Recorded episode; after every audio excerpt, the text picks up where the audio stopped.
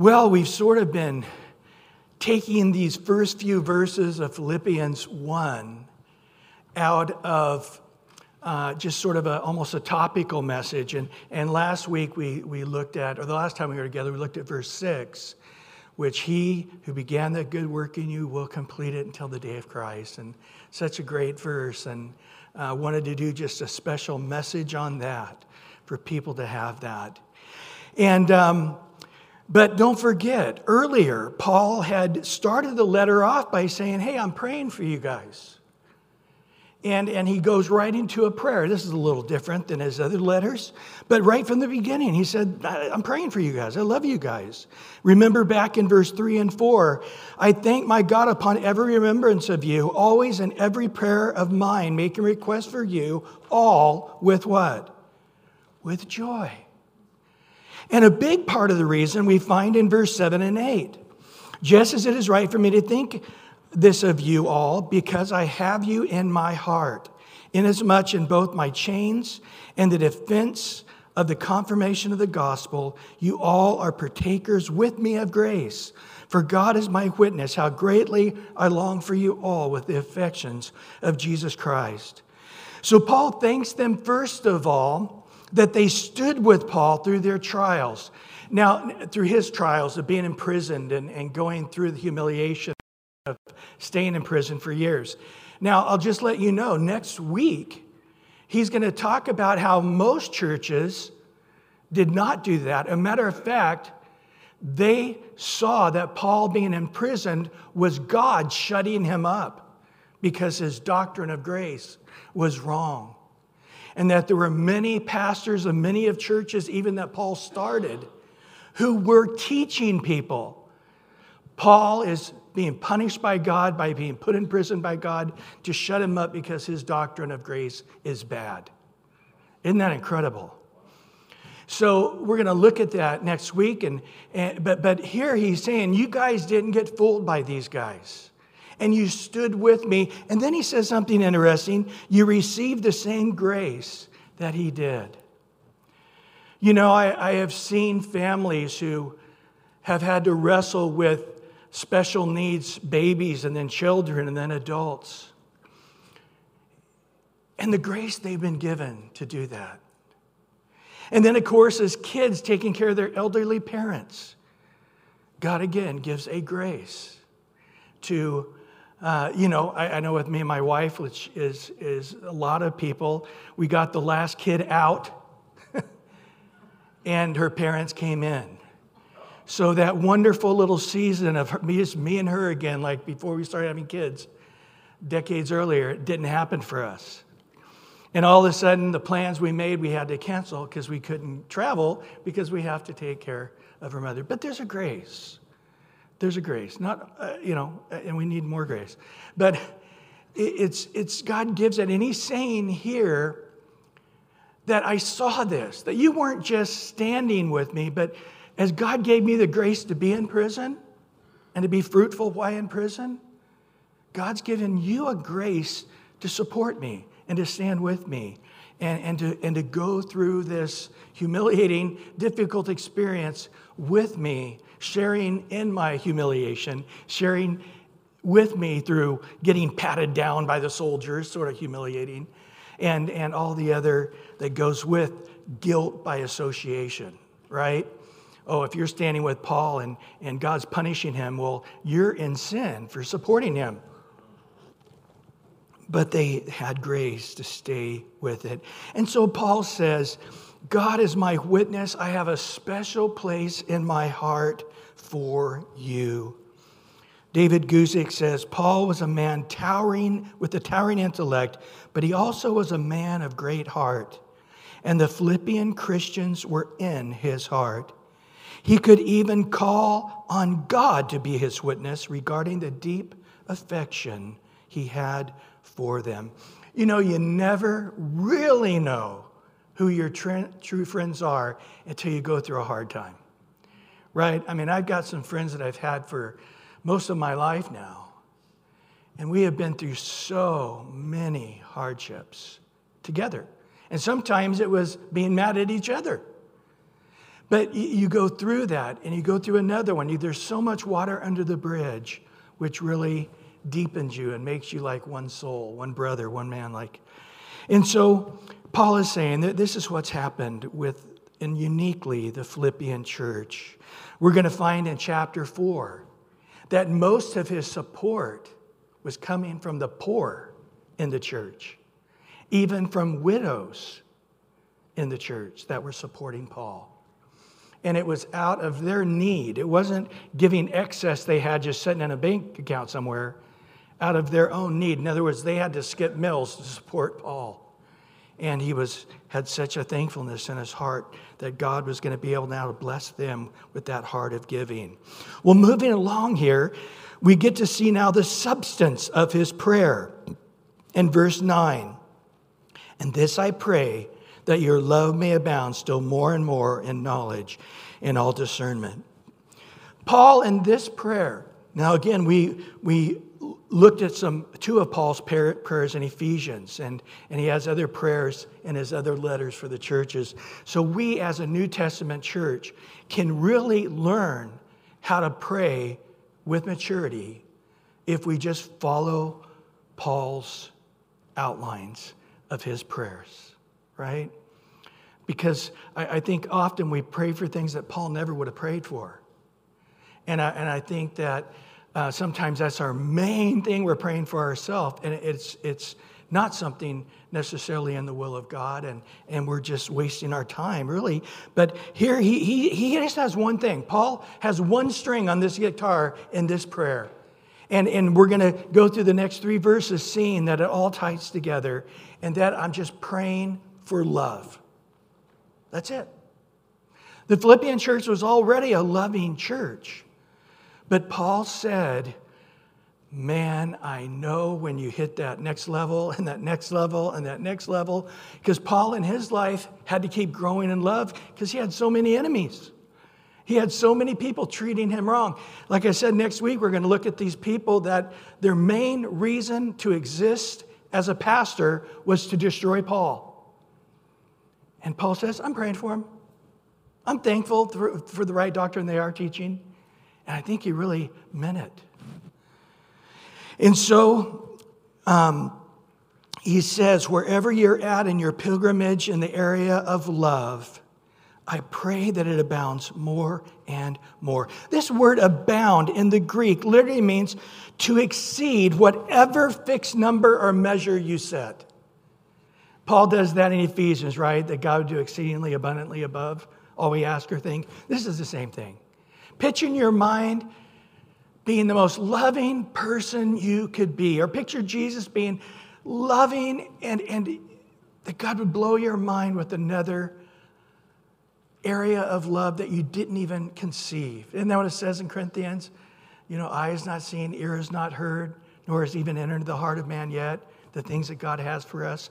Well, love this area of love, that we would literally experience a love from Jesus, and then we would experience loving others in, in, a, in a level we never even knew existed, but now our heart is really there in doing it. And, and then the next, he says, more and more. Now, we do have in the Greek where these two words, abound more, are together. And the word more here of itself is the idea of a superabounding. But when you put these two together, it's referring to an abounding beyond abounding that you can imagine. There would be in a superabundance, a superabounding of love in your life. The New Living Translation, I like this. It says an overflow. What did David say? My cup overflows from that overflow of love. Isn't that what we saw Jesus on the cross? Father, forgive him. It was just bing, my mind just blew up. what did nails in his hand, nails in his feet, a crown upon his thorn? He's been beaten, his beard ripped out, spit upon, mocked. The God, the creator of this world, who left the, the, the throne of glory and came into human flesh. And this is the period of the end of his life, of how man is going to treat him? Wow. And then it always blows my mind. Here, Jesus stays for 40 days, and then he says to the church, the 500 there, don't leave the prayer meeting until the promise of the Father's come. And out of that 500, 380 of them didn't tarry and wait, did they? The Bible says there was 120 in the upper room. I don't think it's stating that number with joy. I think it's stating the number of saying, Many are called, but few are chosen. Many don't have a deep enough love to obey God to the degree He wants you to obey Him. You know, that's the answer, guys. You don't need to, to pray, Lord, help that believer be more obedient. Just pray, God, give them a greater love that out of the love of their heart. Because isn't that a cult? A cult can make people obedient, right? Out of fear and intimidation and brainwashing. Isn't that what the Catholic Church does? They keep you coming because we're the only way to get to heaven. You need a priest to give you last rites and, and all of these things. You, you need us. You, you got to have us. And without us, you're not making it to heaven. Yet people are being these religious Catholics and diligent Catholics and getting their kids baptized and why? Because they love God? I'm sure there are a few, but yeah, so getting people to do the right thing isn't really our goal, is it? Getting people to be obedient really isn't the goal. The, the, the, the goal is, is that out of a love of their heart, they're obedient, right? That there's a genuine submission in their heart to God. So if you want somebody to be more obedient, pray for a greater love to fill their heart. If you want to be more obedient, pray that God would fill your heart for a greater love for God. That there would be this superabounding, this overflowing love. It tells us in Romans 5 5 that this happens to every believer. This is one of the things being born again, all things becoming new, is when the Holy Spirit comes into our life, guess what we get along with the Holy Spirit? This ability to have an overflowing, superabundant, superabounding love. Boy, God made us in his image. So every human being, even atheists, have an ability to love, right? I know atheists that love their wife, they love their kids, they love their grandkids, they love their fellow man. You can find non believers who took their military helmet off and threw themselves on a hand grenade and, and sacrificed their lives for their comrades, even though they, they themselves weren't believers. I'm sure you'll find that. I don't know of any examples of that, but I, I think that's true. So often, I think the failure of the church is we are not loving through the power of the Holy Spirit. We are equally as loving as the bowling league, as the Kiwanis Club, as the PTA meeting. We're, we're as loving as everybody else in the neighborhood. But yet, we should be far more loving than that. Because God's Holy Spirit has come into our life and He wants to shed abroad this love. He wants to superabound in this love. But as we've discussed before, we can quench the Spirit, we can hinder the Spirit. The work of sanctification is that that love would never stop growing. I mean, if you think about it, isn't that really the legacy we'll give to mankind? Isn't that really the greatest legacy to give to our kids and grandkids? is just a love that is truly the agape love that the Holy Spirit has given us. You know, here's my fear is that many, many Christians are walking in a human love, like all people do, because we're made in God's image, but have never matured in their walk as the Lord to truly love through the Holy Spirit. Wow. What is the greatest thing to pray? Lord, fill us with the Spirit. What is the greatest thing any church can ever do? That's come together in love and pray. A spirit filled prayer meeting always precedes any revival. And if you can somehow manipulate a group of people to sh- fill up a building, you, you quickly begin to see them bite and devour and, and, and this human machine that's working together, the, the wheels are just grinding and grinding. But yet, when God's Spirit, I think of those 3,000 souls that were saved on that day of Pentecost, they were full of the Spirit. Within weeks, there were deacons and, and elders and evangelists within weeks. It was just a true move of God's Spirit. And I can tell you, in the Calvary Chapel movement, that's exactly what we experienced. Years back, I, I asked Oden Fong, I'm like, narrow down to me, what was it God did in the Jesus movement? He said, that's easy.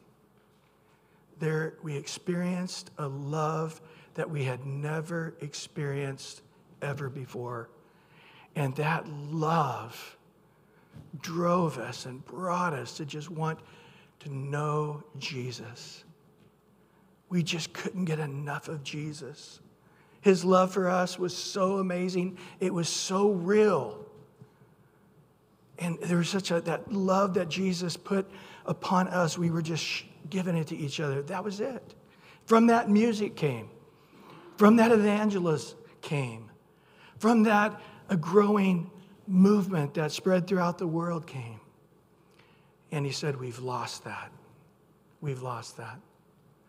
I think now we've sort of devolved into a human machine again, like all other denominations.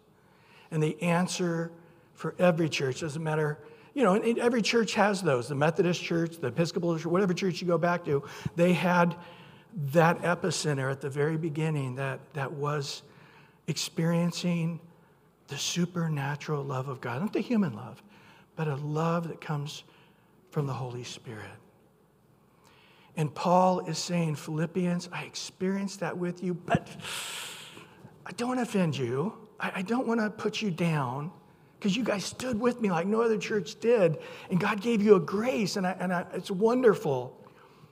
But there is a love that you guys aren't experiencing that's a love that's superabounding, a love that comes with knowledge and discernment that, that you don't know about. Oh. See, this is the key here. So Paul goes on to say to the Thessalonians church, once you get that love, he, he asked the Lord that they would increase in 1 Thessalonians 3.12, that they would increase and abound in love towards one another more and more and more. Did you catch that? That they would increase in love for one another and to all he says in 1 thessalonians 3.12 that is love amongst the church. You know often that is the hardest love people we know. Because film familiarity breeds contempt. Okay? I do not know why. If you have raised teenagers you know exactly what i'm talking about.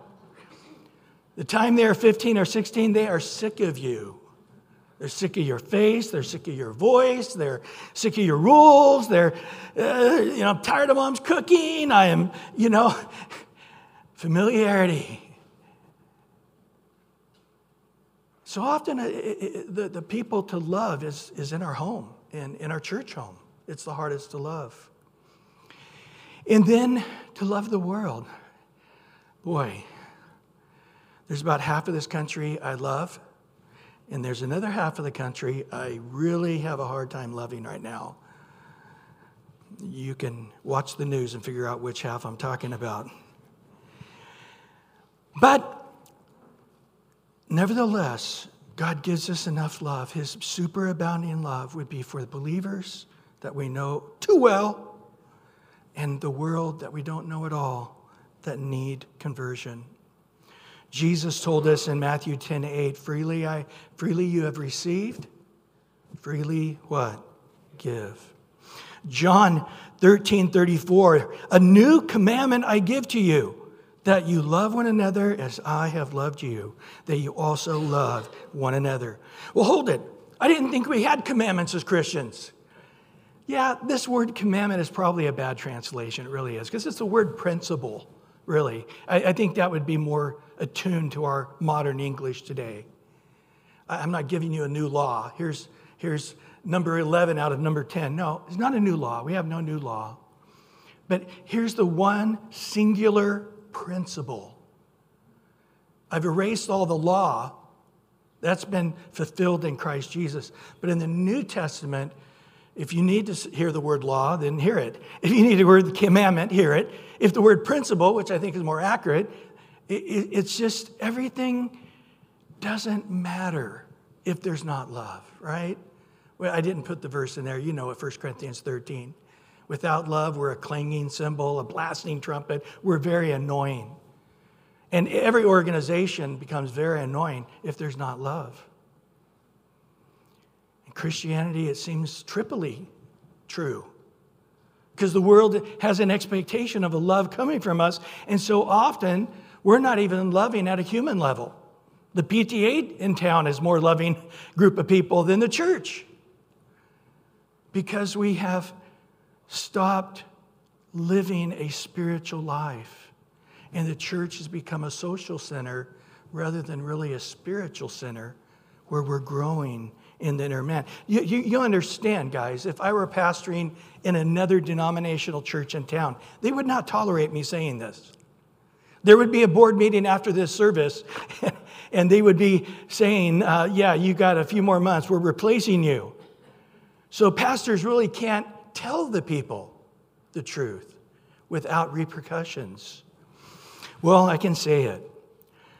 I love Jesus saying that in John 34 as I go love one another as I have loved you. And then he says it again a second time in that verse, John 13, 34. He ends it that you also love one another.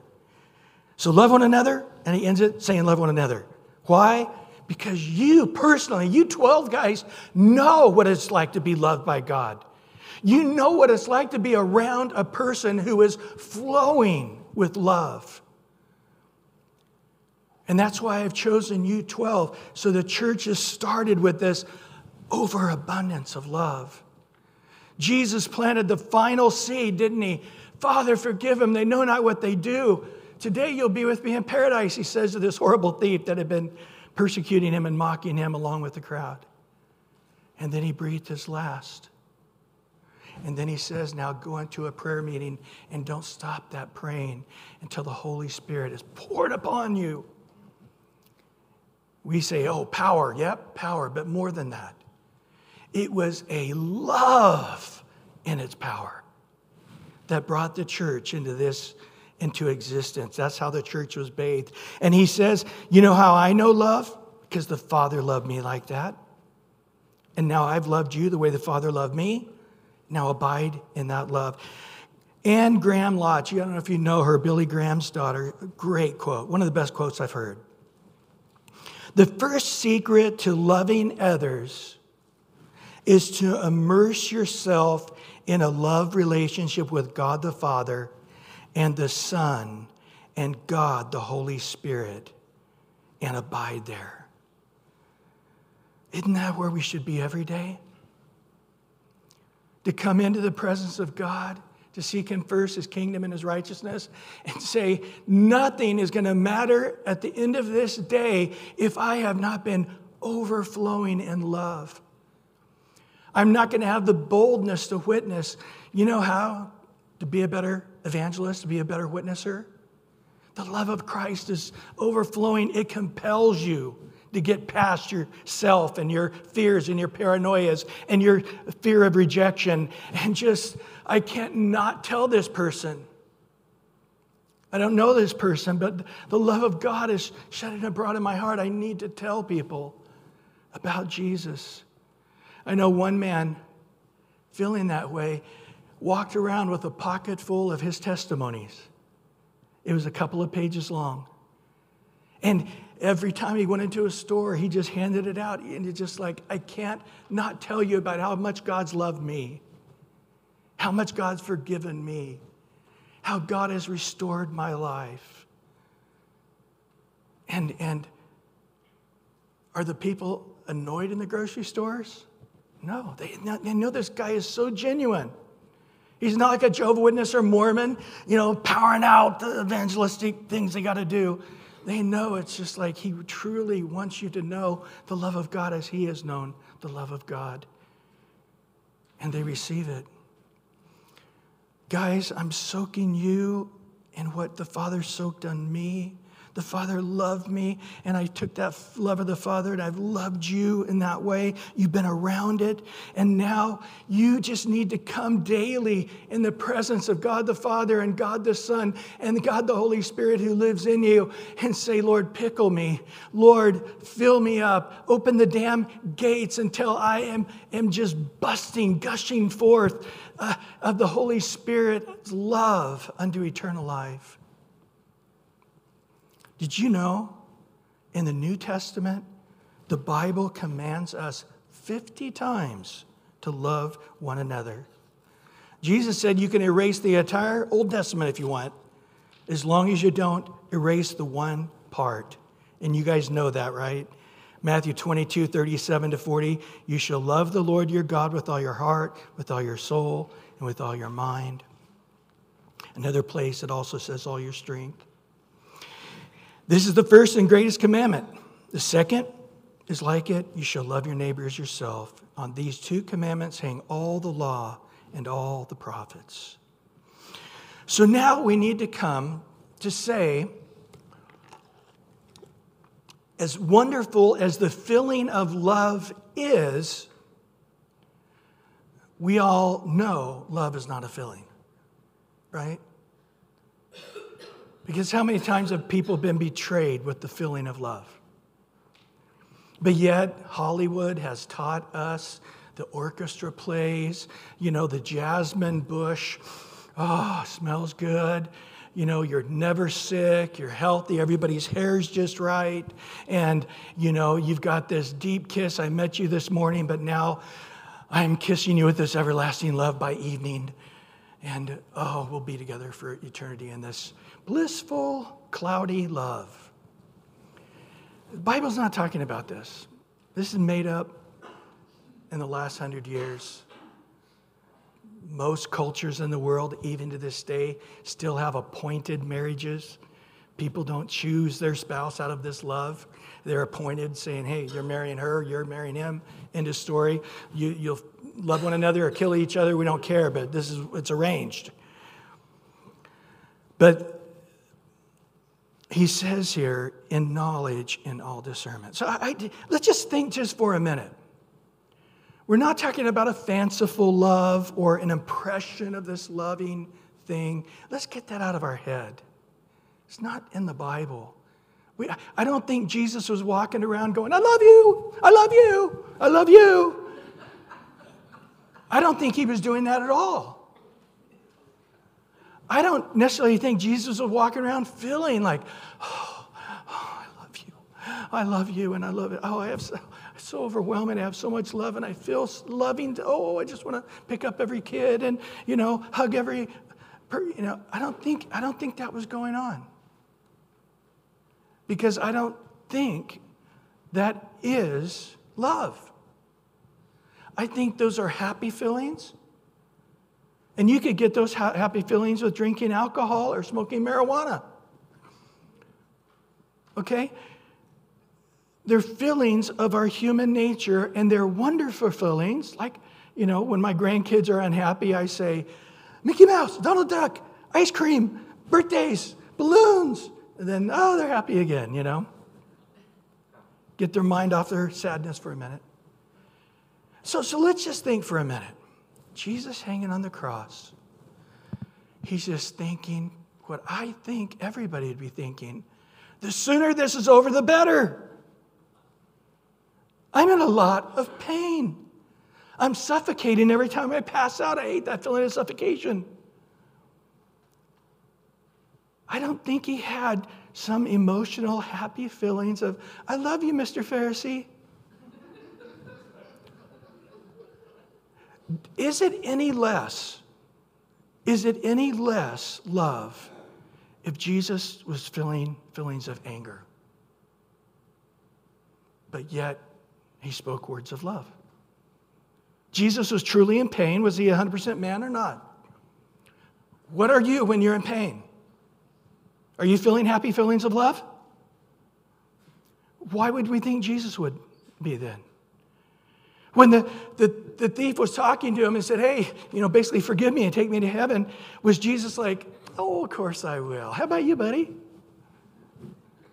Or what, is it any less if he was like going, Now, feeling like, Now you want to, you know, oh, after all you did to me. If he was feeling for a moment feelings of anger, but yet he said, Today you'll be with me in paradise. D- does that story, is it less to you if Jesus didn't have feelings of love?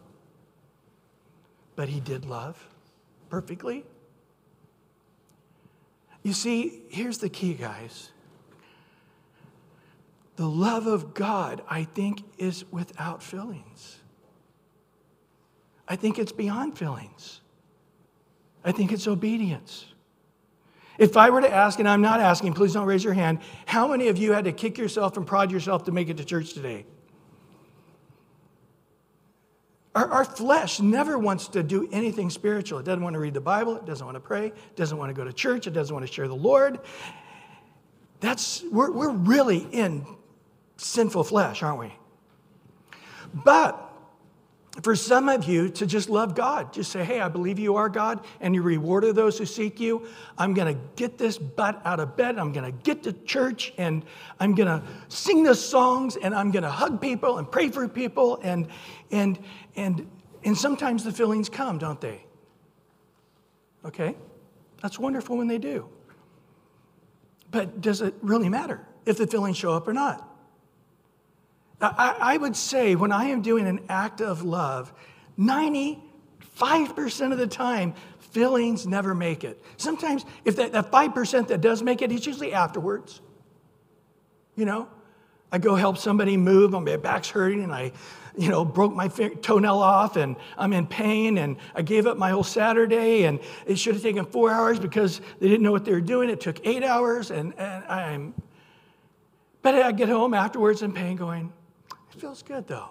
It feels good to give myself, but I have a good feeling. That doesn't always happen. A lot of times I'm, I'm thinking, man, I'm exhausted and I'm going to be, you know, just killed this weekend. And but if the feelings come later or they don't come later, it doesn't matter. You see, when Paul says, I want you to love and knowledge, and all discernment. He didn't say, I'm praying that God fills you up until you have these happy feelings, and these happy feelings are, are, are, so overwhelming that you then obey God. He does not say that.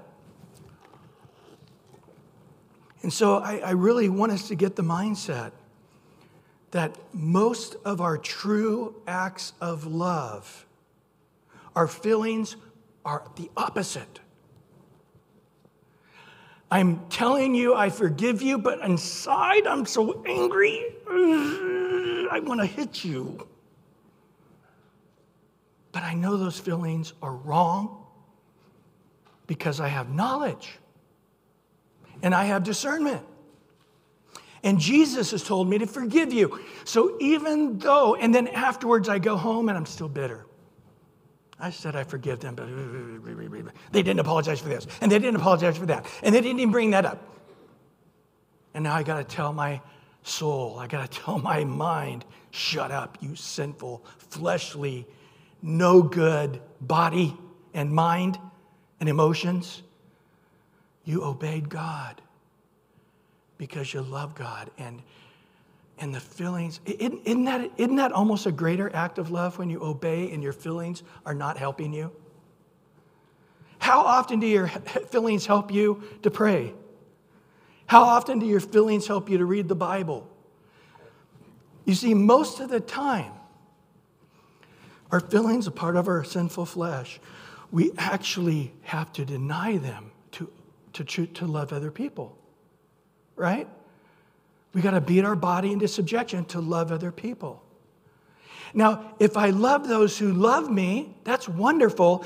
But if I love those, if I get rid of all those sinful feelings and I love those who are mean to me and cruel to me and have stabbed me in the back and have done me wrong many, many times, and I still show them nothing but love, isn't that greater than to love those that love me and that are lovely? Isn't it greater? So, Paul here is saying, Church, you've stood with me. God's giving you grace. I've seen the Lord work. I know you're believers, but you haven't yet gotten past just the regular old human love. There is a spiritual love that God's Holy Spirit is going to give you as you grow in the Lord. And it's going to be a super abounding, overflowing love. And when that comes, wow, watch out what God's going to do in Europe when, when that happens. I mean, let's think here. Our church in this year, we just started this year, is three times the amount of people we are right now. But they've all come here because the love of God has just healed their soul through us loving one another. That's a church you want to be a part of, right? But if somehow we can manipulate three times the amount of people to come in here and they're mad and they're upset, and, and I'm here because I sort of got manipulated to be here, and uh, I didn't want to feel guilty, so I came, and, and we got two thirds more people that are more angry than happy being here, do you want to be a part of that church? No, you, you really want a maturity to happen in believers' lives in the area of love. And then through love, we move mountains. Through love, we pray. Through love, we share our faith. Through love, we deny ourselves, take up the cross, and follow Jesus. But it's not, I got to take up this stinking cross. I hate it every single time, and here I'm following Jesus. This is such a bummer. Wish he'd just kill me. Or just out of love. Oh, I love you, God. I want to walk as you walk, Jesus, denying yourself, taking up the cross, giving your, you who were rich became poor, that we might be rich. That's me. I want to be the servant of all men, just like you, Jesus. Truly. Not because I think I have to or God's going to hate me, or I need to really give my body and be the servants of all men because I just truly want to walk as Jesus walked because I love him. Paul had it right here, didn't he? Now let's think about some other churches who didn't have the knowledge, who just went with their feelings of love. Because love without definition is not love at all. You understand this? You say love, you say love, you say love, you say love. We are not all saying the same thing. We have four different things going on here. Okay? So, to come to a conversation, okay, if I say pink elephant, I got a feeling we're all thinking the same thing. But if I say love, I do think that we probably will have a hard time finding two people defining it the same way. So, without definition, love really has no meaning okay? So we've got to give it a definition. And let's understand that the churches, people, believers, thinking they're loving God, serving God, doing Jesus' will, not only don't love people, but they become immoral, the church, in order to say they're showing love. Do you remember that story in 1 Corinthians 5? Where the guy probably was having an affair with the stepmom destroyed his dad's marriage with his second wife or third wife or fourth wife. And, and his son, but all these people are in the church, they're all Christians. He ends up marrying his stepmom. And the church thinking, well, the loving thing to do is just accept everybody no matter what the condition. And so, it feels a little awkward. to see the stepson kissing on his stepmom and holding hands and, and having this relationship. And it seems weird, but you know, Christ would want us to accept everybody no matter what. Boy, when you read the Old Testament, the moral law stands. If God hated homosexuality in the Old Testament, he hates it today. Okay? If God says it's immoral to have sexual relations with your mother or your stepmother, which it does clearly say that in the Bible. And in the Old Testament, it was a literal physical death. They were to stone them to death. In the New Testament, we just excommunicated from the church. And so Paul tells them, You guys are not loving. You're doing the opposite of loving. If you really want to love those guys, kick them out of church. And he says it plainly that their body would be destroyed, that their soul would be saved. And he says, Your glorying is not good. It's leavening the church, and a little leaven leavens the whole lump. But rather, you shouldn't be puffed up and say, Man, we're the most gracious, loving group of people ever. You're not. You're not being gracious. You're not being loving because love by definition, has to be in truth. What? Love has to have truth. I've never heard that before. Absolutely. It's got to be in truth. And this guy is not walking morally. He's not walking in the church, truth. And the whole church, by accepting it, it's as if you are committing the same sin by supporting this couple in their sin. So I tell you, the next time you get together, kick them out and have no fellowship with them. Well, then it gets back to Paul that Paul said, don't have fellowship with any non believers. And Paul has to write at the end of 1 Corinthians 5, I did not say that. If I said don't have fellowship with all non believers, then who would you ever witness to? No, I said, discern this, that don't have fellowship with non believers that have been excommunicated the church, who are in the process of being disciplined by God.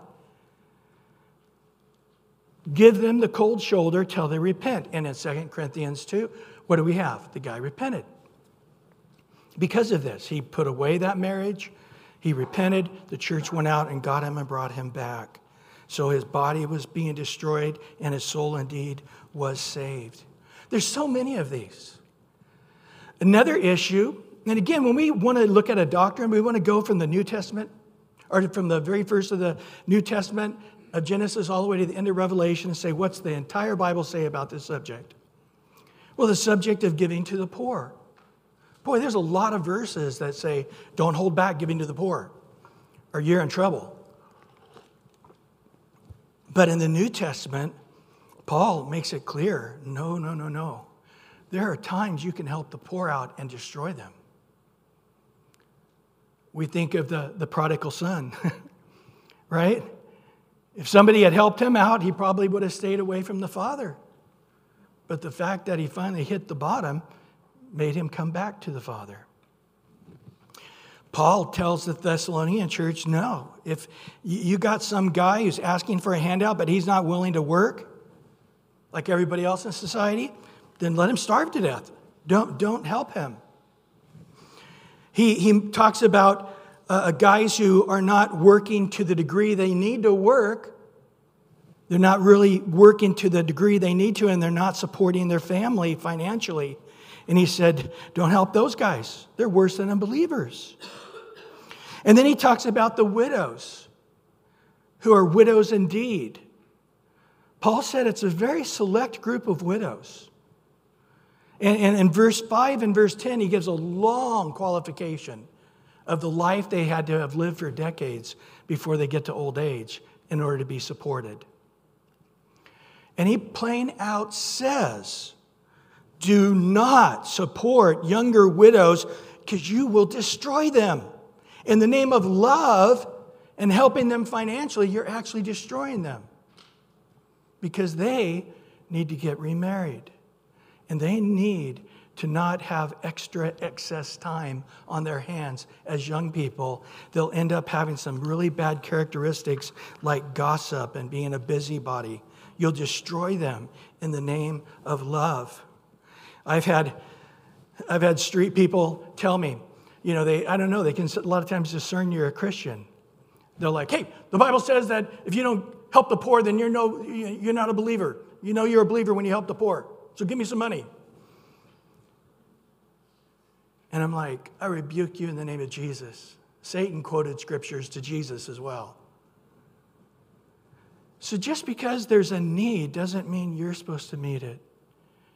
When I was at Calvary San Diego, I mean, daily, I would get orphanages around the world wanting us to support them. We, we, had enough money to support four orphanages, but we didn't have enough to support an infinite amount of orphanages. Right? I had so many missionaries. I love them, I love their ministry, but we got to support the ones that God has given us to support fully and not give a penny to, you know, 10,000 missionaries, give one penny. You, you see what I'm saying? You're helping nobody. So love with knowledge and discernment to figure out how to do this. But let me go back. When we do have that true love that comes with knowledge and discernment, sometimes it looks like you're not loving at all. It looks the opposite. When they kicked that guy out of church with his father's wife, his stepmom, did that look loving to some people in the church? Do you think they had people in the church leave saying, You're not loving? I don't want to be a part of a non loving church. Yeah, it looked the opposite of love, but it was love. The most loving thing they could do to him then was excommunicate him. That was love. Did it look like love? Not to the undiscerning mind. To the natural mind, it seems foolish. To the natural mind, it seemed mean. To the spiritual mind, who discerns all things, that's love. So, in the same way, when we have the true love, it's the most powerful, amazing thing a believer can be and do. Jesus said in John 13 35, Your love for one another will prove to the world that you are disciples. Wow, the world will know we're disciples by our love. In 1 John, John writes in chapter 3, verse 14, if we love our Christian brothers and sisters, it proves that we have passed from death to life. In 1 John 4 7, beloved, let us love one another, for love is of God, and everyone who loves is born of God and knows God. In Galatians, Paul says in Galatians 5:22, but the love of the Spirit produces this kind of fruit in our lives. Love. It's a joyful love, it's a peaceful love. He gives a description, but we're not going to go into that great story that you've probably heard of, but there was the Christian apologist, historian Tertullian. And he talks about back in the second and third century when the Roman, Roman government was disturbed about this huge Christian religion that started. They didn't know what to make of it. So they sent spies and to pretend they're Christians to the church. And they came back to the Roman government with this report. These Christians are very strange people. True, right? Yeah, let's get that right. They speak of one by the name of Jesus who is absent, but whom they seem to be expecting at any time. And my, how they love him and they love one another. Wow. That's the church I want to be a part of, right? Well, in verse 10, moving on, this love will also approve the things that are excellent, that you may be sincere without offense till the day of Christ. So that, or in order that, you would have this ability to test. This word approve is the same word when they test metals, like to see if something's a pure gold. That your life is so full of love, you're able to prove what really is the loving thing to do. I'm out witnessing at times at Seal Beach. And I, I, I was learning through a guy named Eric. And the first time we were talking to these junior high kids, and the mom was there. And he says, Let me, let me ask you, Mom, do you know about Jesus? She goes, Oh, yeah, I was raised in a Baptist church uh, until I went to college. I, yeah, I, I, I, know the Bible. I was raised in the Christian church. Every Sunday, my parents were there with Sunday school teachers, the whole thing. And so then he asked the junior high kids, So tell me about Jesus. She says, Oh, they don't know anything. I just decided not to tell them anything, let them figure it out on their own. Let me tell you what Eric did. He bit her a new one.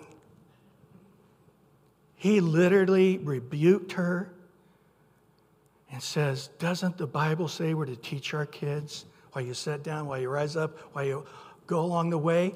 You have damned your kids to eternal life with such foolishness. You, of all people who have so much light, but purposely, by being lazy or ignorant, have led your kids into darkness. And I, at first, when he did it, I'm like, whoa, you know? And then down the road, when I was by myself, I found the Holy Spirit leading me in the same way. That was the most loving thing I could do is rebuke them in that situation. So he says here, so that you can approve, you can test and know what is true love in this situation.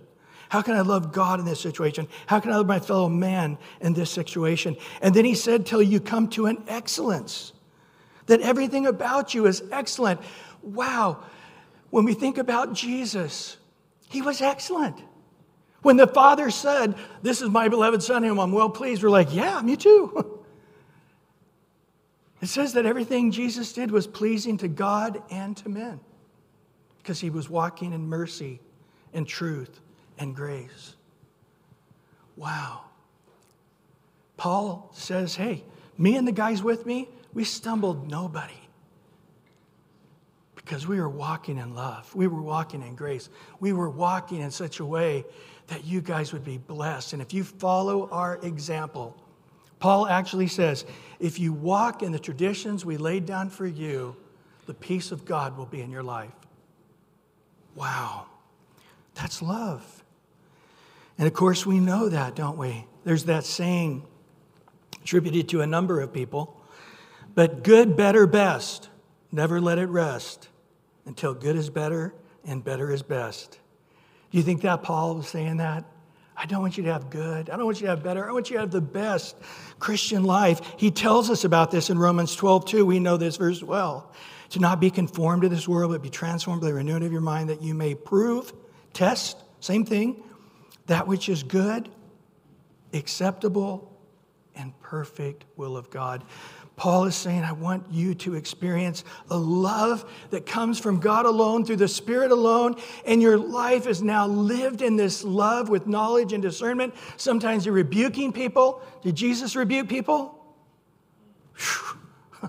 Man, it's amazing because 1 Corinthians 13 says, Love does not behave rudely. Was Jesus ever rude? Absolutely. But it wasn't, it was love when he tells the Pharisees, You're of your father the devil, and you receive him. If one true God comes, you reject him, but if another one comes in God's name, you will receive him because it's the devil, and that's who you want to accept.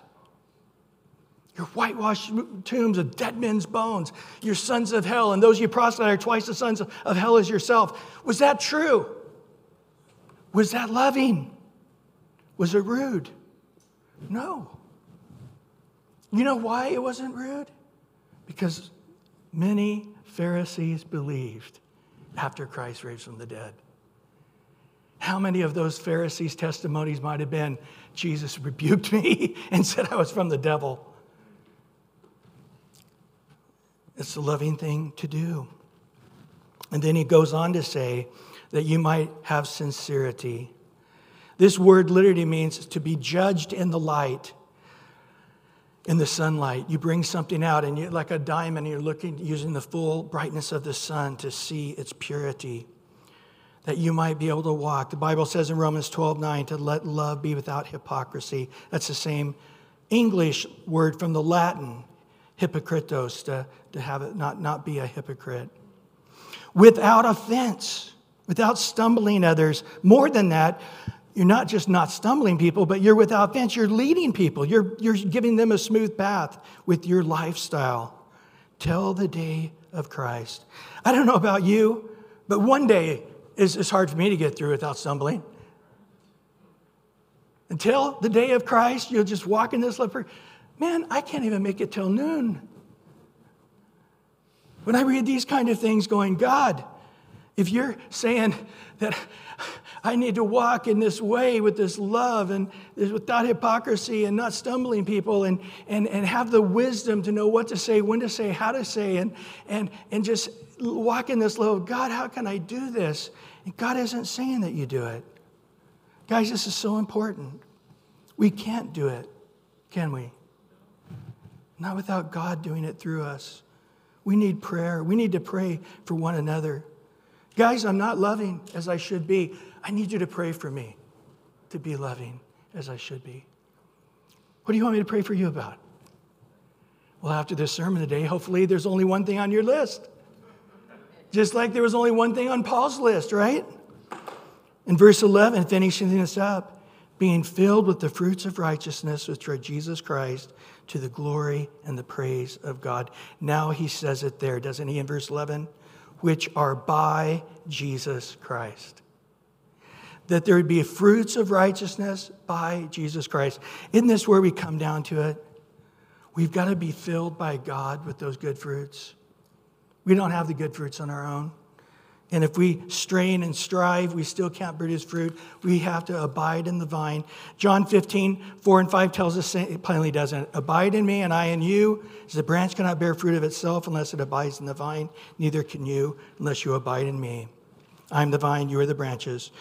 He who abides in me and I in him bears much fruit, for without me, you can do nothing. So I think we need to be careful not to fall into the trap of keeping a list of things we have to do to please God. That's religion, that's not relationship. In reality, we simply just need to be close to Jesus, like Anne Graham Lotz quote, right? Jesus wants to do the work in us. The good things that happen in our lives happen as a result of our relationship abiding in Jesus, and Jesus produces that fruit. Well, Lord, once again, we come back to the place that it's you, Lord. In us, Lord, there is no good thing that dwells, nor can anything good thing ever dwell. It's through you, Lord. Overcoming this sinful mind, this sinful feelings, this sinful body. Oh, we groan. No good thing that dwells in us. But yet we get it now, Lord. We, we have a single bullseye. We have a single focus now. Jesus, it wasn't the miracles you did. It wasn't even the words that you spoke. It wasn't raising the dead. It wasn't even hanging on the cross. It was loving us. The Father loving us, sending His only Son. The Son loving us, coming into human flesh. And it was on love that you hung on that cross and stayed on that cross. It was love in the Garden of Gethsemane that didn't call every angel out of heaven to defend you and to keep you from the cross. It was love that caused you to be a man acquainted with grief and sorrow, and yet you continued that you could be tempted in all ways, pressured in every way, tried in every way without sin, that you could be our great intercessor now. Thank you, Lord, and we know it's that love now, God. Forgive us for buying into the Hollywood's version of love being a filling and waiting for fillings to move us to pray, fillings to move us to go to church, fillings to move us to read the Bible. Forgive us, Lord, for fillings. We know that's not what we're waiting for. It's just like we're not waiting for our flesh to get less sinful to be less sinful. We know it's you. We know the greatest thing in loving you is just deny ourselves daily, take up a cross, and follow you and to love our neighbor as ourselves. Search our hearts now, Lord. See, I won't even say see if, see the wicked ways in us. Cleanse us, heal us. As you've washed us in your word today, now heal us, Lord. In Jesus' precious name. And everyone said, Amen, amen.